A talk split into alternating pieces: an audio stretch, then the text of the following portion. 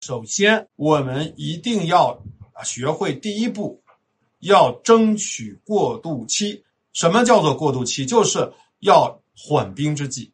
啊，这个男人他一定是暴怒，因为他的自恋受到伤害了，他很丢面子，你威胁到他的核心利益了，他一定会暴怒，一定会拿离婚来威胁你。所以呢，如果我是你啊，我就会硬话软说，比如说我会说，哎呀，老公，你这样做我真的是很心痛，因为为这么样一个女人，你就要跟我去撕，要跟我去离，我很心痛。但同时我也能理解你为什么会这么愤怒，因为我这么做很让你没面子。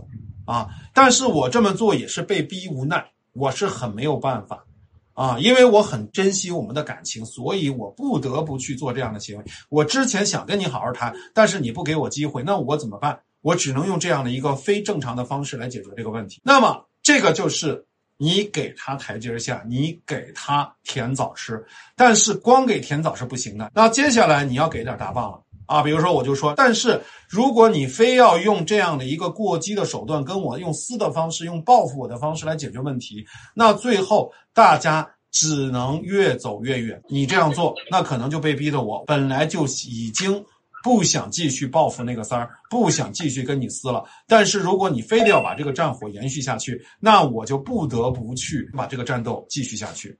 我现在是不想斗了。但是你非要斗，那最后结果你来承担。所以你跟他说：“哎，我们可以现在先休战呢。”但是如果他还要执意，你先不要理他，因为你要测试一下他这个是不是一时的说说而已。如果他真的采取行动，这个时候就要进入到更难的情感谈判的阶段了，那就需要具体了解你老公的他的软肋是什么了。